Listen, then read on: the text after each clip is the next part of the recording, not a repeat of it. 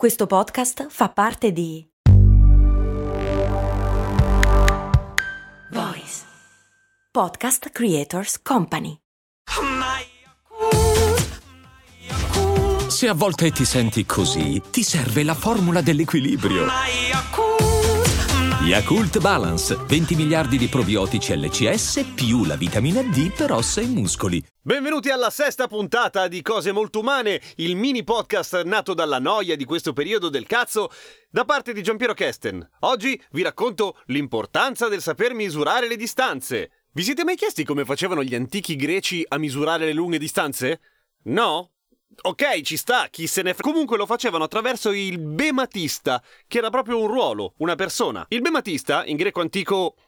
non so leggere il greco antico. Era colui che in epoca classica ed ellenistica misurava le distanze da un luogo all'altro contando i propri passi, che si chiamavano bemi, che erano lunghi più o meno 0,74 centimetri. Quindi camminava, e che ci vuole direte voi? E no, perché camminava facendo i passi sempre uguali. Provate a farlo voi su una lunga distanza. Non potete, siamo tutti chiusi in casa. Comunque, l'attività di bematista esisteva già ai tempi di Erodoto, nell'impero persiano, ed era un'attività che veniva utilizzata moltissimo in quelle che adesso sarebbero le opere di ingegneria civile, cioè nella costruzione delle strade, per esempio. Ad esempio, la Via Reale di Persia, che univa Susa a Sardi, che non so dov'è. Alcuni bematisti accompagnarono anche Alessandro Magno nella sua spedizione in Asia. Non fu il primo a portare un esercito in Asia, Alessandro Magno. Soldati greci, dopo la morte di Ciro il Giovane, nel suo tentativo di sovvertire il re di Persia, dovettero interpellare alcune guide locali per superare le difficoltà di trovare la strada del ritorno.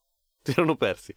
Per evitare di rimanere bloccati durante l'avanzata, Alessandro portò con sé i bematisti, gli agrimensori, geografi e persino dei corridori. Le misure dei bematisti effettuate durante la marcia dimostrano un grado di precisione da paura, tanto che è stato ipotizzato l'utilizzo di uno dei primi odometri, cioè quelle cose che misurano la distanza e lo fanno in modo meccanico. È grazie ai bematisti che, ad esempio, Eratostene calcolò la circonferenza della Terra e sbagliò del 15%, che, è pochissimo!